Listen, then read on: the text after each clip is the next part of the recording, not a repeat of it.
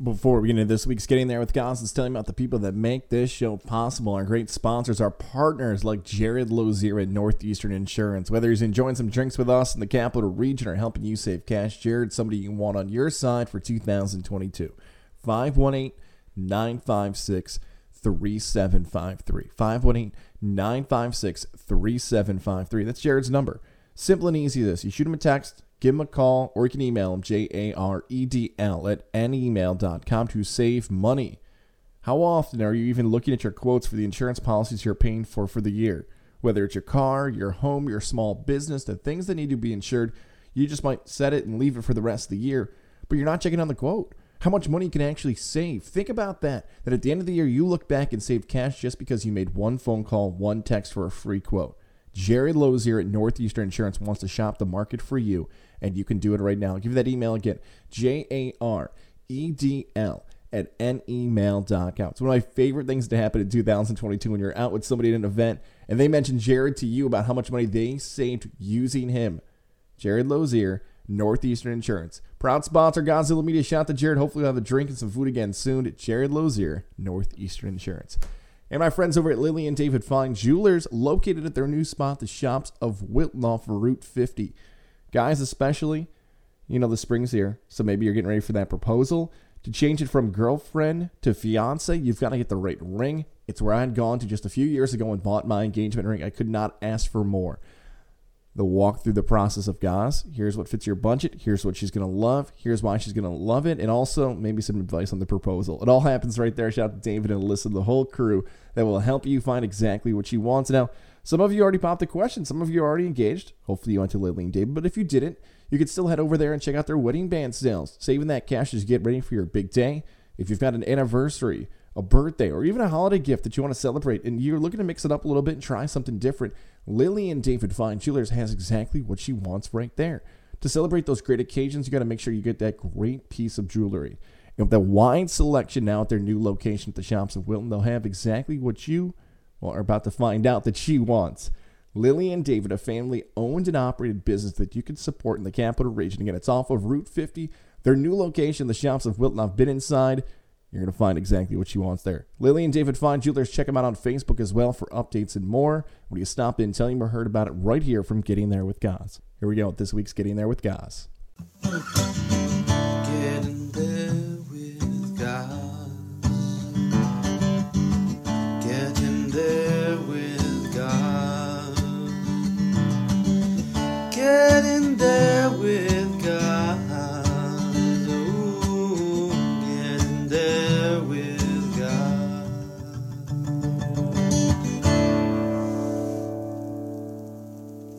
Another edition here of Getting There with Goz, where we talk about the career journeys of athletes, coaches, business owners, media members, and more across upstate New York. Michael Tricarico, the voice of the Syracuse Mets, joins us. Michael, six, seven, eight years old. Tell us where you grew up. What you want to be as a kid? And was that same dream job you wanted when you were 18 years old? Uh, it's, it's interesting. So I, I grew up in North Syracuse, New York. I uh, went to Cicero North Syracuse High School. And, uh, you know, growing up, I, I never thought uh, necessarily that you know play-by-play broadcasting or sports broadcasting was was what I wanted to do.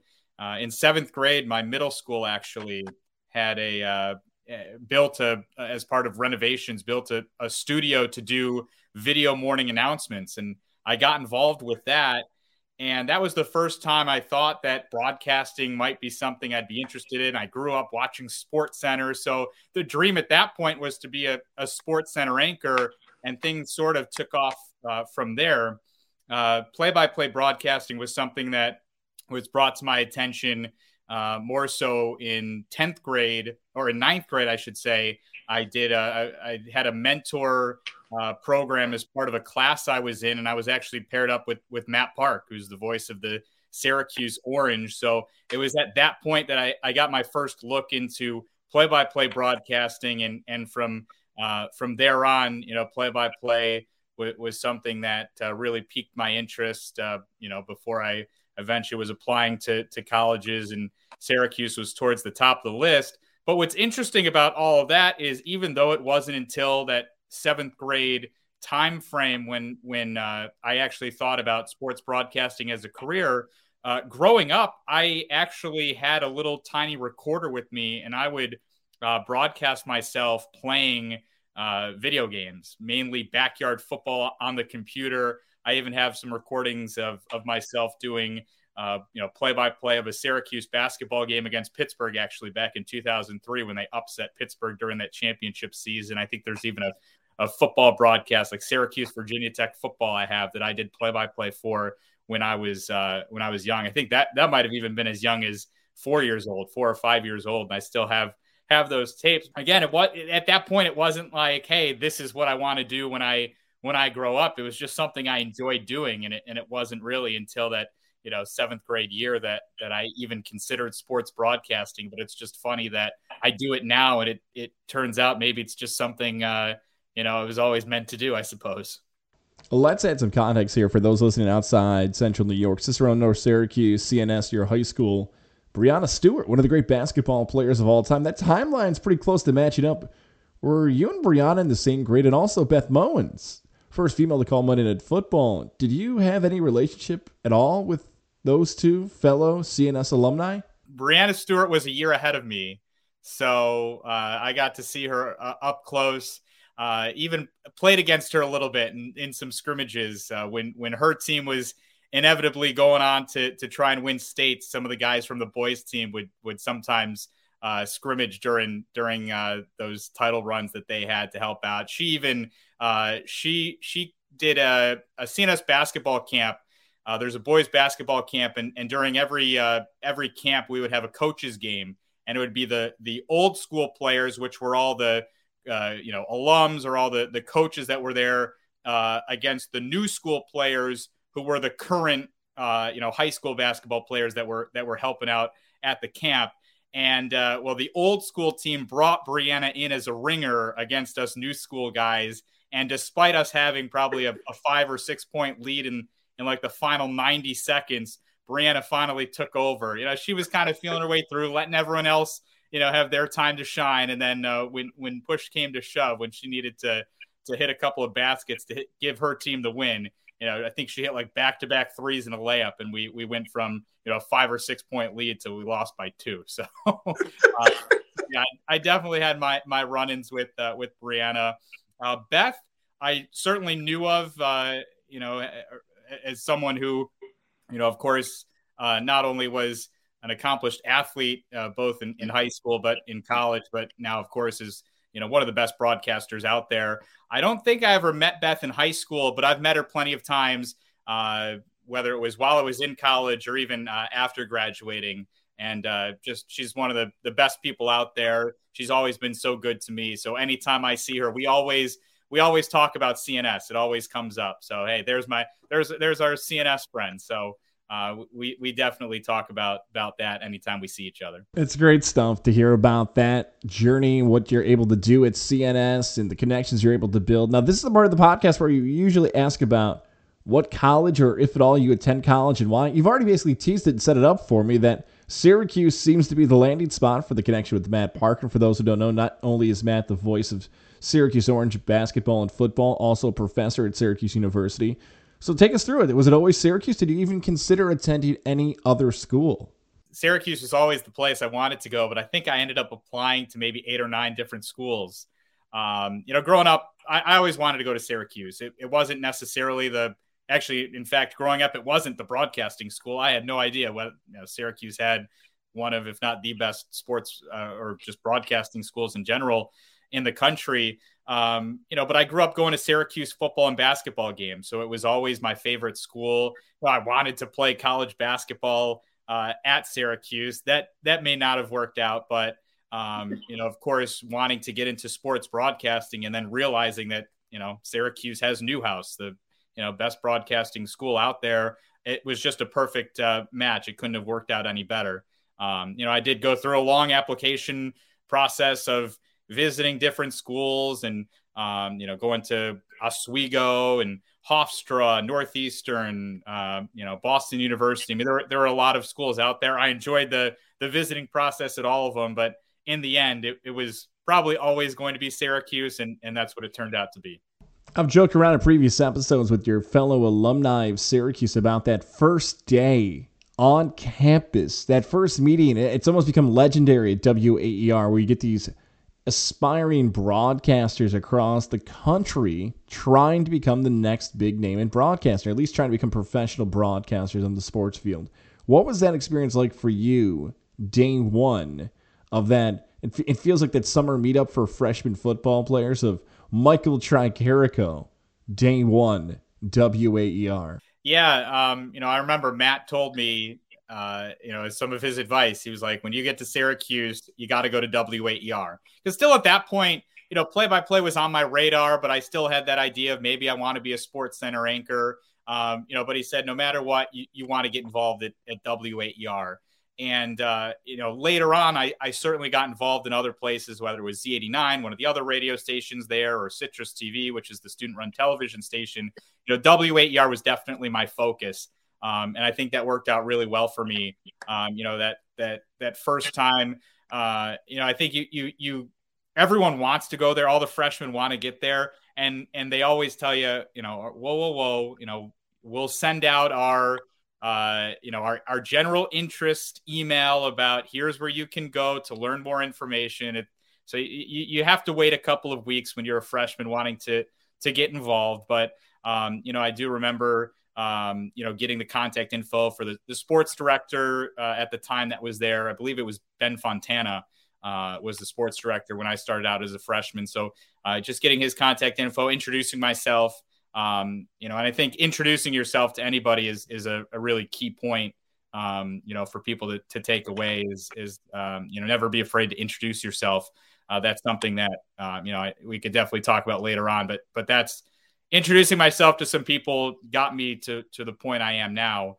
Um, you know, but you, you, you try and uh, you know figure out, work your way around, uh, you know where you're going, the the radio station there, and, and everything else that's going on, trying to to get adjusted to the college life. But WAER was certainly um, you know the one spot I wanted to start out in, and um, you know while it could be a little bit intimidating at first, uh, you know you always hear about oh, you know, Newhouse and Syracuse, it's so cutthroat. I mean, I heard story when I visited other schools, they they would tell me stories about how they heard of uh, you know someone getting up from their workstation during a class and and somebody ended up deleting their work. I, I mean, I, you know, I don't know if that's true or not, but it's certainly not the experience I had. You know, the people at WAER were we were certainly competitive and, and all all around it at Newhouse and, and Syracuse. You know, we're competitive, but um, you know, a lot of those people became the, you know, the best friends that I had during my, my four years at, at Syracuse. Yeah. And that first year in particular, learning the craft, learning how to become a sports broadcaster. For you in particular, what did you find that freshman year that started your career to make you a better broadcaster? The whole play by play aspect of WAER or really anything uh, on campus doesn't happen until maybe your sophomore or junior year. The first thing that they do um, you know, at, at WAER is, is they make you write a two minute update and record it. And, and that's how you start because you're not just doing play by play, but, uh, you know, the students that are part of the sports department give uh, two minute sports updates every morning uh, and in the afternoon. So there's a little bit of a rotation with that. So to get on air, you actually have to write these these two minute sports updates.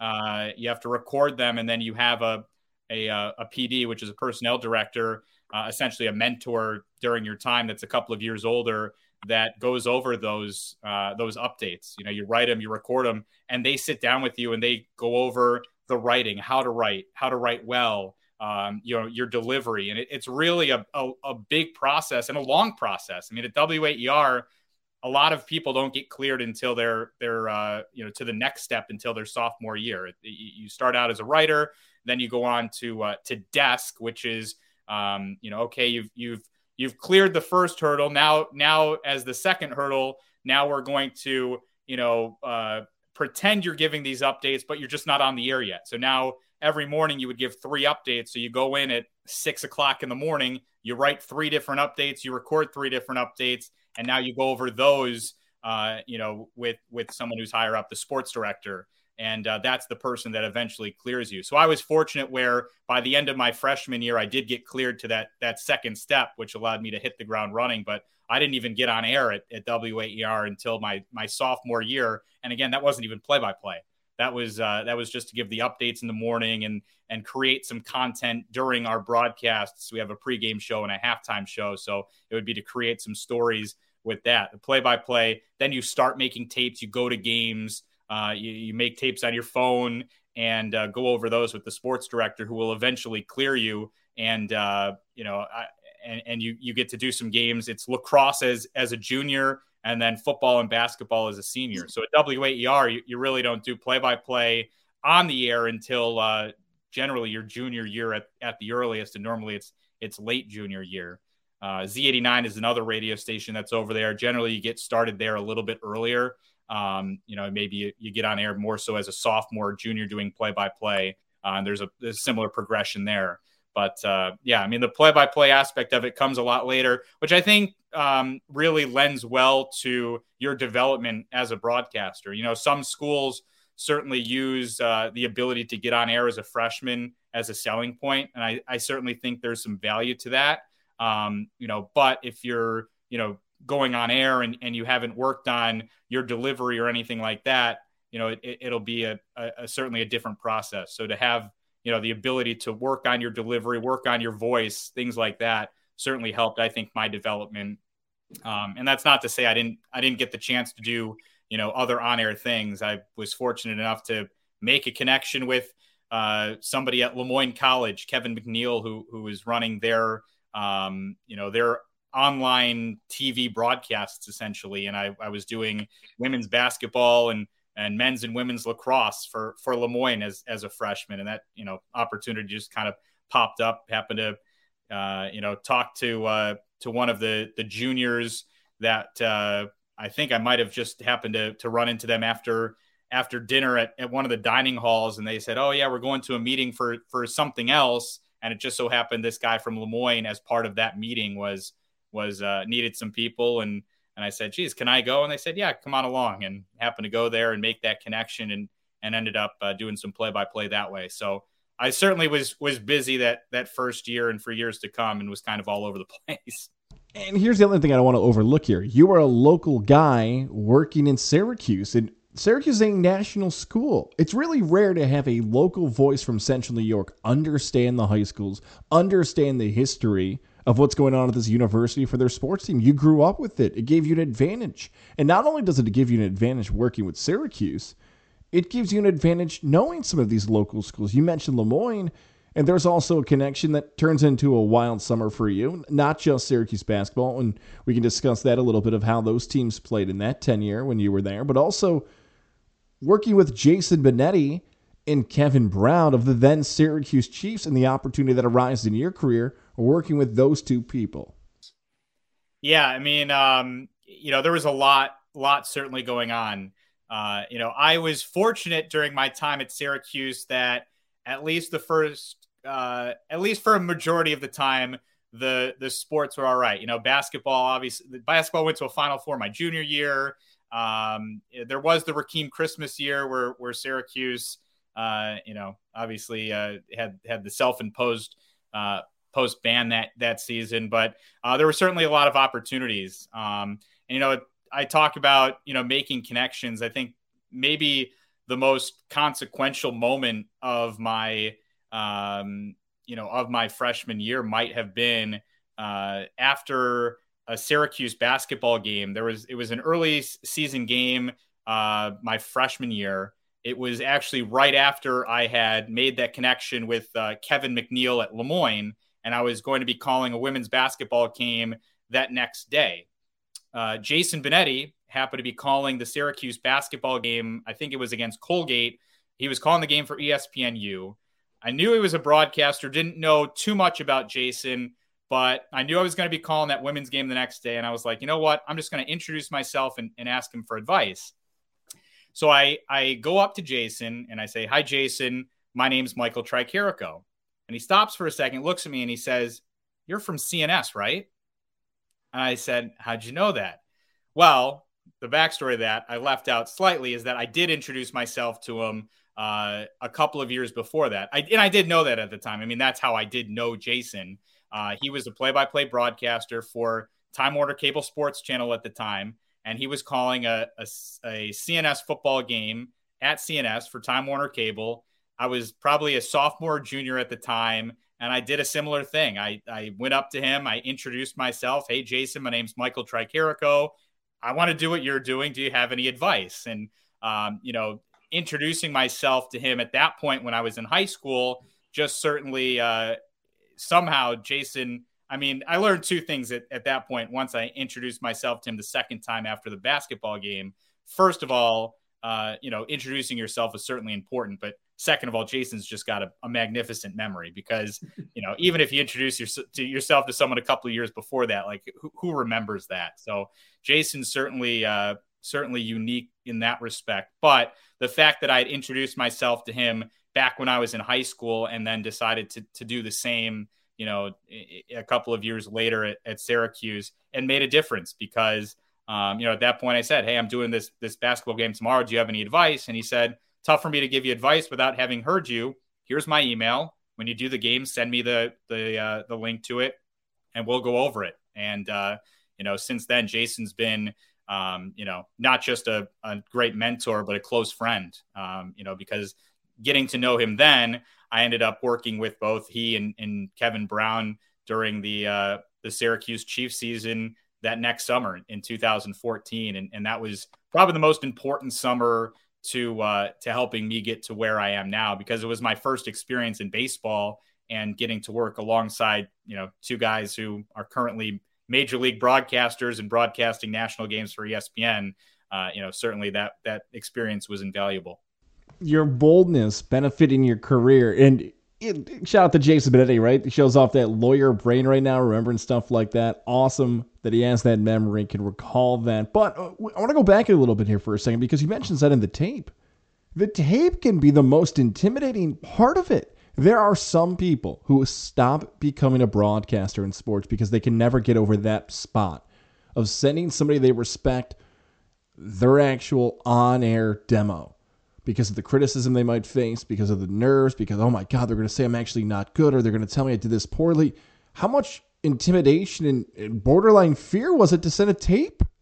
It's interesting because I have those those thoughts a lot of times today. If I, I'm so critical of myself that if I listen to a tape and it doesn't sound perfect to me, it's like, ah, do I send this to someone? Do I not? And the, the correct answer is always just send it just send the tape. It's never going to be perfect. You know, there there are things, and and I was fortunate. Um, you know, back when I first met Jason, you know, I did the game, and he actually he reached. I think he might have even reached out to me before I even you know got to him with the tape. You know, asking how how the game went, and I just I I just sent him the link. Here's the link to the tape. I think there were highlights too. I sent him. Um, I, I think even later that year, I, I and I sent him some stuff. You know, I, I would send him whether it be stretches from that game or at least the highlights that that Lemoyne had posted on YouTube, I would send those to him and, and we would work on things. Uh, at one point, it was either later that year or, or maybe next year. He sent me an email that had the link of if it wasn't the first game, it was one of the first games I did. And he said, It's so fun to listen to the progress you've made. And I agree. I mean, I, I think that to this day, whether it's stuff from this year to last year that I do, but especially when you look back at that stuff. I mean, it's embarrassing to listen to. How did anyone let me on the air to do this? Eh, you know, you, it, to see that progression and to see the progress you made, I think is is definitely so rewarding. I mean, I, I think that especially about uh, you know uh, the Syracuse Chiefs season in in 2014. Uh, you know, after my freshman year of college, I'm interning with with Jason and Kevin, and uh, Jason at that that summer got a job with with ESPN and ended up leaving. Uh, I believe it was like at the beginning of August, and uh, there were some games that were on both television and radio. So Kevin Brown was going to do the games on TV. They needed someone to do games on radio, so um, you know they gave me the ability to to get some innings on air, and and you know, I continued to make tapes throughout the entire season, even before I knew I was I was going to get that opportunity, but uh, then I got the opportunity to, to be on air and be, you know, the lead broadcaster on the radio for, you know, at the time of Syracuse Chiefs game. And I listened back to the, I listened back to those like the summer after I did it. And I was like, oh my gosh, like why, how, how did they let me on the air? I suppose they just didn't have any other options, but sometimes it works out in your favor. And, um, you know, it's, it's still fun to, to have those tapes and listen back and, and know that, you know, I was just able to have that experience. And, um, you know, again, that was my first, first experience in baseball. And I've done baseball every summer since. And of course, now I'm, I'm back with, with the organization that I started with. So it, it's just all come full circle. You're being a little too hard on yourself there, man. I know in 2014, this is where you and I got to work together for the first time. I know that if Kevin and Jason were going to let somebody on that broadcast beside themselves, they had to be pretty good. And that was you. And it's been so awesome in similar fashion to you talking about your career, watching it from afar, moving out to the capital region, and watching you progress as a broadcaster has been awesome.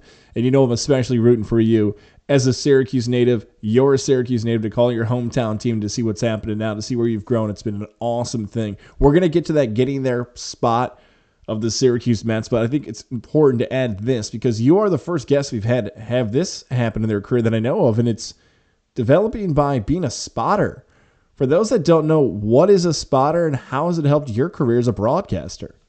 Yeah, so as a spotter, and they I think they even call them talent spotters. I first heard, I, I mean, I, I did the job. it didn't matter what they they called it, but a talent spotter. I'm like, I'm not really, I'm not spotting. It's so misleading because I'm not spotting talent. I mean, I, I suppose the talent is on the field, but you know the talent they consider the talent the the announcers so the play-by-play broadcaster and the and the color commentator so um, you know, I got my start as a spotter with Jason when he he got the job at ESPN. He was doing the the high school package. He did some college games as well. But um, you know, one thing I didn't even realize, and I think a lot of people don't, is uh, every play-by-play broadcaster for football games has not just a, uh, a, a person who does stats with them, but a talent spotter who will stand next to the broadcaster and will identify the players on the football field uh, by pointing at the spotting board or the chart that a play-by-play broadcaster has with all of the player numbers and names and information on it. So I would be standing next to Jason,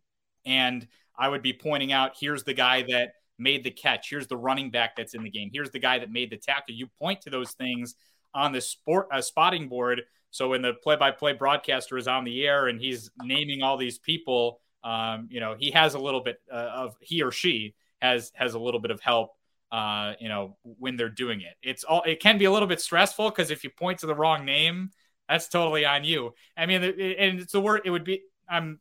It's the worst feeling because you know you're not the one. People people are just gonna you know get on the play-by-play broadcaster. They don't know there's someone else that's there that might be pointing to uh, to a name, but. Um, you know, it, it was a really fun experience. I got to travel a lot of fun places because of that uh, you know, as a freshman and and uh, at that, I guess it was a sophomore. As a sophomore and junior, you know, I'm traveling to Orlando, to Las Vegas, San Francisco, San Diego, uh, lots of places that I just had never been. I mean, the, the most unfortunate part about it is I was in Las Vegas twice in I think like a two or three month stretch, but because I wasn't 21, I couldn't do anything there. I remember our, our hotel had had a casino in the lobby, and there was five dollar blackjack that some of the people of our the members of our crew were were sitting down playing. I was just there watching, and uh, and one of the people working there was like, "Oh, can I see your ID?" I'm like, "Oh, I'm I'm not playing," and they're like, "I need to see your ID." I'm like, "Well, I'm not 21." Uh, all right, guys, I'm going up to bed. Sorry. I'm glad you shared that story because it gave me a perfect segue and a way to add this to the interview. Because as you are a broadcaster, you have to find ways to pass the time, especially as young broadcasters. You mentioned can't do the things you want to do at 21 years old. There's a rumor out there, and I've always wanted to ask you if this is true.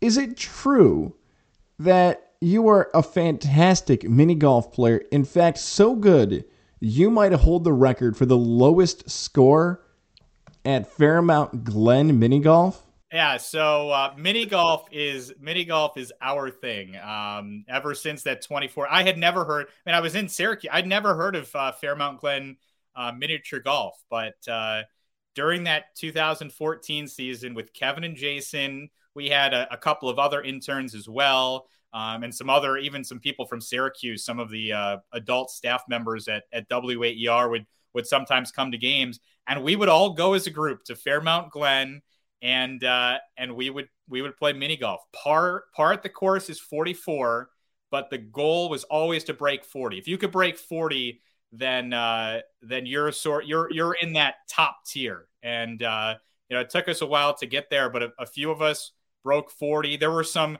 as we called them, miracles at the Glen. Uh, those that 17th and 18th hole are they can be game changers, and we've had some where someone might go into that final hole with with a one or two stroke lead, and uh, you know they might get a two or three, but if someone aces it on the 18th, it it happens. Uh, that that would go in the category of miracle at the Glen. But uh, one one of those one of those times that we win, and it's open till midnight. The, the best part about it is it's open till midnight. So we wouldn't go during the day. We would wait. We'd, you know, call the game, do all our post game stuff, and then, okay, what time is it? 1030. All right, we'll go over to the Glen. Uh, but yeah, breaking 40 is always that that goal. And one time, uh, Kevin was keep, uh, keeping track of the the score. I wasn't in my head really paying attention. I knew I was doing well, but we got to like the 14th hole, uh, 14th or 15th hole, and he's like adding it up, and he's going, "You got like I think it was like 25 or 26 with like three or four holes left." I ended up with a 33, which at, at, this point has never been touched, and I, am not sure it will ever be touched again. But uh, you know, just a little you know pat on the back there for me. Uh, if if you're if you're uh, you know up for mini golf uh, we'll, we'll show you a good time at, at Fairmount Glen.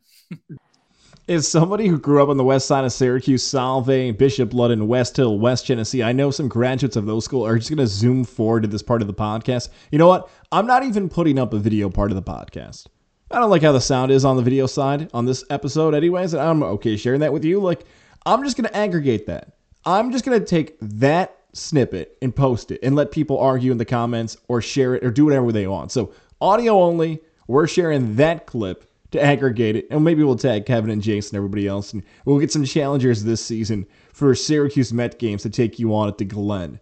All right, so as much fun as you want to have as a mini golfer, and maybe you want that to be your career, you do have to leave Syracuse University. What is the first opportunity you are given? How do you seek it out? Take us through it. How do you become a professional broadcaster post Syracuse for the first opportunity? Yeah, so the first opportunity ended up being in Fort Wayne, Indiana, um, which which really there was only one other time I've been outside of Syracuse to this point. I mean, besides some of the travels and stuff, but after that year with with the Chiefs in 2014, I was uh, I did the Cape Cod Baseball League, so it's probably the best collegiate league, um, you know, in the country. And, and a summer on Cape Cod, you know, there there there aren't too many things that that beat that. So so that I almost view as my almost almost my first co- true college experience where I was you know, I mean, I, at Syracuse, I, I lived on campus and all that, but but I was always 10, 15 minutes from home. Cape Cod, I was away from home for you know three months. That was that was the longest I'd ever been away from home. So you know, I did Cape Cod. I got the the team I was with, Falmouth. That was actually from um, a, another student at WAER. Two of them actually, and there's always a lot of Syracuse students who who uh, do the Cape Cod League. So they had done the Falmouth Commodores. They saw the work I had done with the Chiefs, and they said, "Hey, you know, we've had a, a person from Syracuse with Falmouth for like four, five, six years in a row. I mean, it was it was just like a pipeline of Syracuse kids um, doing Falmouth. Um, so so I did Falmouth. One of the guys who had done Falmouth, his name was John Nolan, which will be an important name in a second. Um, but I did Cape Cod. One of the guys who did the Cape Cod League for Falmouth, who kind of got me into that position, he did the Auburn Double Days that same year. And he again at the end of the year contacted me and said, "Hey, I'm not going back to Auburn, but the following year, if you want to, you know, if you want to go, I'll get you in touch with those people." So I did Cape Cod, then I did the Auburn Double Days after my my junior year. So now getting into to senior year, John Nolan, who had who had done Falmouth, um, you know, got in touch with me at one point while I was on the Cape. Uh, we talked a little bit, but really weren't in touch much after that. My senior year, John reaches out.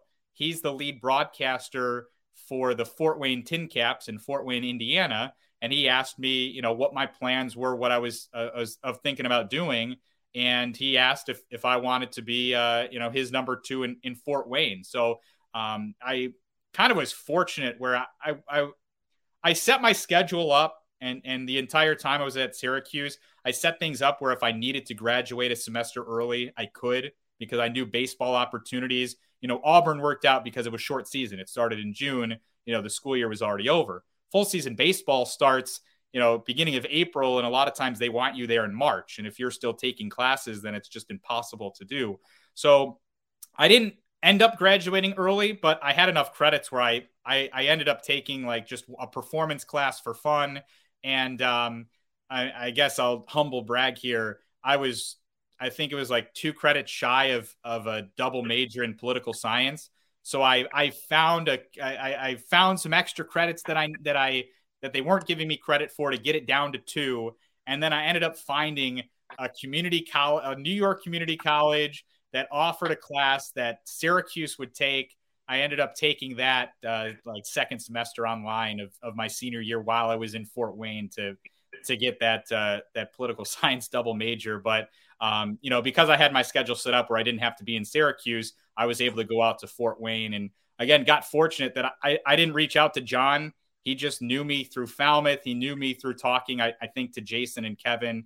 You know, they recommended me to him. Um, you know, and and I it it's it's almost it some some of these things I'm saying it and like even my mom will say like you've gotten lucky a little bit things have fallen in your lap um, but you know and, and she she says this as well you know you got to put yourself in that position um, so I I've, I've definitely been fortunate of you know talking to the right people and um, and that leading me to pretty much every job I've I've gotten you know and and, and that job at, at Fort Wayne but at the same time you know it was doing good work while at those positions where you know if I didn't do a good job that that year I was with Jason and Kevin, then you know that's it. But you know you you do a good job, you do good work, and you know you you get recommended if somebody asks. So I think that was that was really important for me. You know, I, I got that job. You know, John uh, John reached out to me. I, I was able to make it work. Went out to Fort Wayne. That you know uh, that first true job out of school. You know, was there until until September, and then once the the that season ended, it was it was back here to Syracuse. And, um, you know, fortunately, Kevin Brown got a job with ESPN and a, a job opened up at the perfect time with, uh, you know, at the time the Syracuse Chiefs going into the 2018 season. And, you know, I applied and Eric Galante, uh, you know, was the guy there. And I was fortunate enough that Eric ended up hiring me and, and I worked with him. And uh, that's where I am now. Still, still with Syracuse, just now as the Mets crazy to hear that story come together and the opportunities and the path your career is taken. And by the way, welcome to the club. You're now the third person on the history of getting there with Goz with that communications political science double major. Chet Davis here locally, Albany, also a Syracuse alum like yourself, political science, communications, and me, political science, communications, media and society at Hobart College as well did you just do it because you liked political science? Were you interested? Would you advise the double major or advise students to follow a similar path of yours? Yeah, no, I think it was definitely. I mean, it, it was certainly that I liked political science. I, I had a lot of credits in, in political science going in, and and because it was something that interested me, and I needed you know credits in in sort of a core curriculum, those counted. So it it just uh, it just kind of made made perfect sense. I mean, I think anything you could take in college that interests you um, to continue to learn, even if it's outside of of uh, you know maybe what you want to go into. Just take things that interest you. You know, I think that's important. It's possible you listening right now. The only time you've heard about the Syracuse Mets, especially if you're outside of Central New York, is that Tim Tebow played for them. That's where the Heisman Trophy winning quarterback. I want to find out about your relationship with Tebow, what it's like to work with him at the minor league level, as Bud Poliquin, the Syracuse sports writer, used to call AAA baseball in purgatory, where everyone's trying to get out if Tebow had that attitude. Before we get to your answer on the Tebow thing, I still want to give love to our sponsors who make this podcast possible. This Guys of the Media podcast is brought to you by our partners like Johnstone Supply in Troy. The spring is officially here in upstate New York. We hope at least the snow's gone for now. Your furnace, your boilers, your HVAC needs. Johnstone Supply in Troy can help you with that. We've been telling you throughout the entire winter 2% off a furnace. You just say Johnstone Supply, you say John Goodman, Godzilla Media, 2% off just like that. Your boiler as well, whether you're a homeowner or you're looking to buy a home, these things are so important. You want to have somebody on your side when you're going through these things that maybe you're not exactly comfortable with. 518 272 5922. 518 272 5922. That is the number at Johnstone Supply in Troy. Say what's up to our guy George, Kev, Tom, James, whoever it might be. They want to make sure they can help you. And if you stop in a 6th Avenue in Troy, the best prices guaranteed on Milwaukee tools. If you got that spring project on the way, the tools you need right there in store. Say what's up to everybody. Say you heard it here from Godzilla Media. They're going to say what's up. Proud sponsors, by the way, man, helping us promote us in store. We appreciate all that cool stuff, man. Johnstone Supply in Troy. The spring is here. It's your spot to make sure you're ready to go with all the changes on the way in 2022. And again, make sure you connect with them, Godzilla Media is the spot you heard it from. And our friends over at Mohawk Honda. Now, maybe the road trips are on the way. Maybe you've got a big vacation planned for spring break. Maybe the summer's just around the corner and you're taking that long drive. You need a vehicle that can last throughout those great moments and memories. You can find it at Mohawk Honda. You don't want to have that memory on your spring break or your summer vacation being that you broke down, that you had to pay a ridiculous amount for gas because your vehicle is not equipped for the new prices. Work with the great people in Mohawk Honda to find you a vehicle that fits your style, your budget, your lifestyle, and more. Mohawk Honda, Glenville, New York. Shout out to our guy, Greg Johnson, Cam McKenna, Brian McKenna. You hear the names all the time. Lindsay Harridan. Nick and Nate, social media. We could run through everybody's name, but just check them out on social media Facebook, Twitter, Instagram. Watch the Plate Change Challenge. It wraps up here in March. Just got a few more days too in March if you're looking to donate your athletic stuff, your, your gear, whatever it might be. Whether it's that hockey stick, that basketball, that hoop, whatever it might be, they're helping out people here in the capital region in upstate New York here in the month of March as we head into April as well. New ride, new vehicle, people that you can trust during the carbine experience. Wherever you're listening in upstate New York, it is worth the drive to Glenville to get that vehicle you want and the inventory you're looking for. It is Mohawk Honda, where they always go out of their way to please you. Now, Michael Tricarico, voice of the Syracuse Mets. Let's hear about Tim Tebow.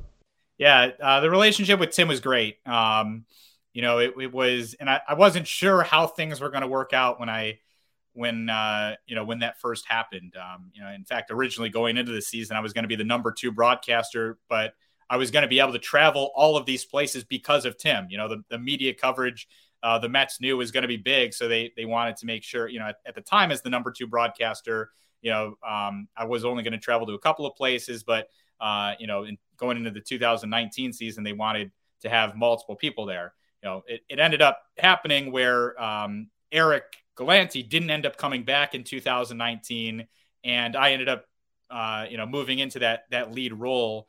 So I had to handle a lot of uh, a lot of media inquiries from uh, you know about Tim. Um, you know, he obviously drew a crowd, whether it was uh, you know fans or whether it was media. But um, you know, while I think it was a lot, and it's you always feel bad. You're like bringing things to to him, and he he had uh, you know somebody else that that helped handle a lot of the media stuff. So a lot of those uh, requests that I would get would go through, you know, Tim's guy.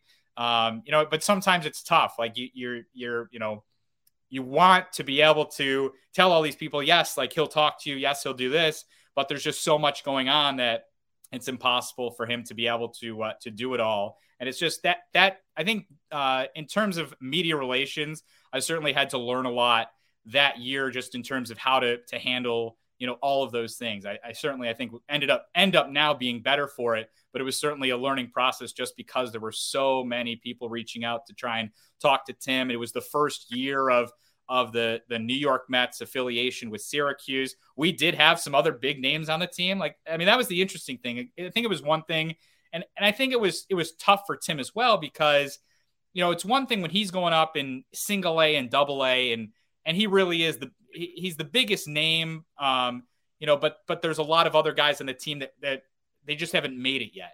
You know, so it makes sense that Tim is the guy, and he he played well at, at some of the lower levels. He gets to AAA, and and you know Tim Tebow is still the biggest name, but in terms of baseball, I mean, we have Rajai Davis, we have Carlos Gomez, we have you know, World Series champion Gregor Blanco. I mean, we had so many like big baseball name guys, veteran guys that you know it, it's I think it was tough for Tim because he he knows there's all these other guys, and he at the time wasn't playing up to you know to where he hoped to you know how he hoped to perform. You know, but he's still getting all of this attention. Um, you know, the one thing I'll say about Tim is, uh, you know, he is as humble as he comes across. I mean, he he was one of the most humble guys, you know, and, and so genuine. Sometimes, you know, I think people wonder like, okay, he, he comes across as genuine, but is he real? Like, is that really who he is? And I think what you see is is who he is. He's just a really nice guy, and um, you know, it, it was it was fun to have him and, and be around all that and and be able to experience that. Um, you know, but to some extent, it's nice not to have to uh, to worry about all the the media requests that uh, that you get. Although one interesting thing that happened away from the the media stuff is uh, I think it was in Buffalo. Um, he was in the parking lot, the like the player parking lot, and of course, there's always people wanting to get autographs and stuff. And there was one guy who I think was there with his son, and Tim Tim uh, like didn't sign the guy's bat. You know, he, Tim signed a bunch of autographs, but he just had to get out of there. And I ended up driving uh, to Buffalo because I had a, a, cousin who lives in Rochester who had a, a graduation. So I was going to uh, end up driving to Rochester that night just to uh, you know celebrate with my family and be able to see my family. Well, this guy is in Tim Tebow's way as Tim's trying to drive away. He's standing there demanding Tim sign this bat. And I'm like, look, I got to get out of here. So I have to go up. And this guy was like, kind of, he, he was, he was raising his voice a little bit with a baseball bat in hand. Uh, you know, so I, I mean, I, I probably I might maybe I should have approached a little more cautiously, but I was like, hey, look, like you know, Tim, he's like, he, he just needs to sign my bat. I'm like, look, Tim Tim needs to go. He's got somewhere to be. In my head, I'm going, I have somewhere to be. Uh, but fortunately, ended up diffusing the situation, and uh, you know, Tim was able to get out of there, and and uh, from my standpoint, more importantly, I was able to get out of there and and get to uh, my my uh, my cousin's place and and uh, celebrate with them. But um, yeah, I mean there was there was certainly a lot of attention around Tim, and people always wanted autographs and stuff. But uh, it was interesting. So that's the that's one time I helped Tim Tebow get out of a, a little bit of a situation. happy to hear that. I'm happy to hear Tim Tebow is safe. I'm happy to hear you're safe and you were able to survive that experience. Good stuff. Tricarico, Tebow, all good. 2022, we're taping this in March of 2022, so your season's about a week away. How would you describe it? Post COVID right now, two years from removed from the whole landscape of minor league baseball changing. Excited? What's the right term to describe your feelings heading into this upcoming Syracuse Mets year?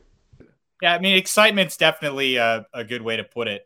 You know, I, I was fortunate last year where, um, from from my standpoint as a broadcaster, it was as close to normal for me as as maybe even more more so than you could have hoped. There were a lot of broadcasters, a lot of teams who did not travel their broadcaster, even in the major leagues. You know, those those teams did not did not travel their their broadcast teams. Um, and the same was true in in the minors for the most part. Uh, I was fortunate where I was considered a covered individual, so I was able to interact with the players. I was able to go in the clubhouse. I was able to travel with the team on the bus. You know, we all got tested. We had to spit into a, a, a tube every few days to get tested for for COVID. Like I was all part of that, but I was allowed to travel with the team and and talk to the players in person and all of that. You know, there were a couple of others that did that, but but we were we were the unique ones in, in that situation. Um, so I did feel like, you know, as as as uh, you know, tough as the situation was in general, you know, I was as close to normal as, as possible. The great thing is this: you're not having to worry about any of that. You know, testing is someone going to test? Po- I mean, you know, someone still could. You know, we're not. It's it's you know certainly not past past that uh, for for 100. percent But it is nice knowing going into a season. We knew when the season was going to start, even with the lockout. You know, at, at first you're going, "Geez, here we go again."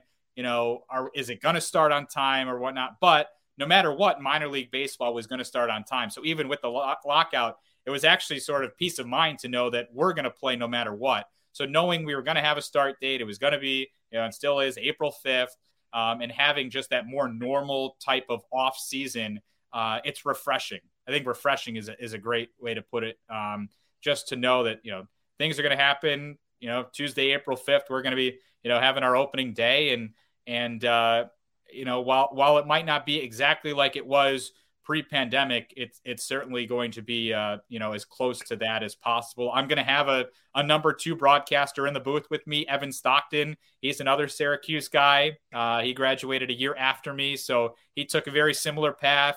Cape League. He did the Auburn Double Days. I actually pulled him after my year with the, with the Double Days. You know, I I pulled him out and said, hey, you know, this is going to open if you want it. So he he did the Double Days he did uh, uh, you know he he followed and, and did the, the Fort Wayne Tin Caps as well and uh, you know and now we're gonna, we're both going to be in, in Syracuse so uh, it'll be nice to actually have a you know a number two knowing I'm going to have a number two going in and and uh, you know, again, just just being able to know things are going to be more normal than they have been the last couple of years is is nice to to know. Shout out to Evan, man. Does an awesome job. Looking forward to hearing him as a part of the broadcast call with you this season. Following you guys from two hours east out here in Albany. Knowing you guys are going to crush it for the Syracuse Mets broadcast. Good things are on the way. Before I let you go, before you start focusing in on the season, the podcast is getting there with Goz. Somebody who might be listening, hoping to be the next Michael Tricarico. Maybe they're at Cicero North Syracuse. Maybe they're at Solvay, whatever it might be. What's the best advice you can offer a young, aspiring broadcaster to get where you are in your career? Yeah, I think don't be afraid to introduce yourself to people. Um, you know, one of the things Jason had mentioned when I introduced myself and, and I said, like, how do you remember me? It's he, he said, I don't a lot of people, I don't get a lot of people that come up and introduce themselves. Like a lot of people just don't do that. So just by doing it, you'll make yourself memorable, but you you never know um, you know, where that can lead. And and it, it's worked out for me so far. And uh, I would definitely say, you know, introduce yourself to as many people as possible. Don't be afraid to to send tapes out. You know, uh, people can send me tapes. I, I get those all the time. Anytime someone reaches out, it's also just a very easy way to make a connection. Like instead of saying, "Hey, is there a job open?" or you know, you just send, you know, "Hey, you know, my name is so and so. Um, you know, I'm interested in play by play. Do you mind listening to? You know, here's a tape of mine. Do you mind listening to it?" And uh, and I love getting those those types of, of emails, and I love when when people ask that. You know, because it's great to be able to hear the you know, I say the next generation of, of broadcasters. Uh, you know, some of these people are are my age or just a couple of years younger, but it, I'm getting to that point where that next generation is going through. Uh, you know, for a while there, I still at least knew some people at Syracuse. Uh, it, it's gotten to the point where at, at SU, uh, there, there's really no one no one left there that that uh, in terms of students that that were there when I was. So there is that next generation coming through. So yeah, introduce yourself to people and don't be afraid to send tapes, no matter what you might think about them more experience. We're not going to say you're getting older, more experience in your career. Not getting older. That's right. That's the way to think about it. Michael Tricarico, the voice of the Syracuse Mets, looking forward to you and Evan and your entire broadcast team for this 2022 season. Best of luck this spring, this summer. Looking forward to listening to the games, and hopefully we'll bump into each other in Central New York very soon. Hey, thanks so much, guys. Really appreciate you having me on. It's uh, it's been a pleasure.